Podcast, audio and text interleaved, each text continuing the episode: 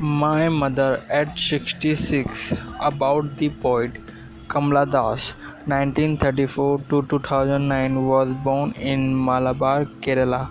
She is recognized as one of India's foremost poets. Her works are known for their originality, versatility, and the indigenous flavor of the soil.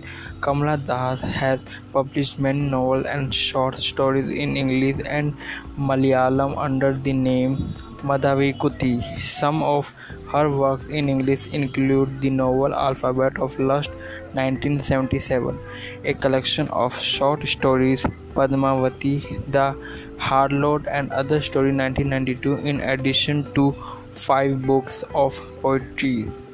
She is a sensitive writer who captures the complex subtleties of human relationships in lyrical idiom. My mother at sixty-six is an example. Before you read, aging is a natural process. Have you have you ever thought what our elderly parents expect from us?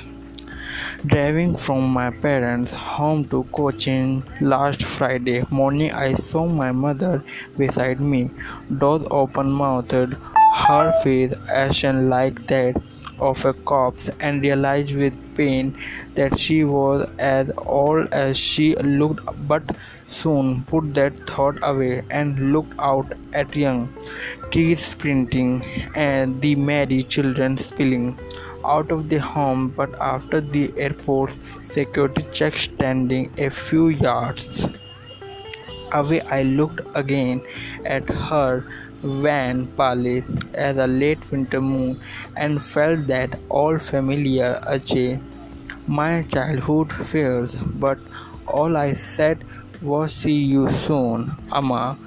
All I did was smile and smile and smile. Sprinting, short, fast, race running, van, colorless.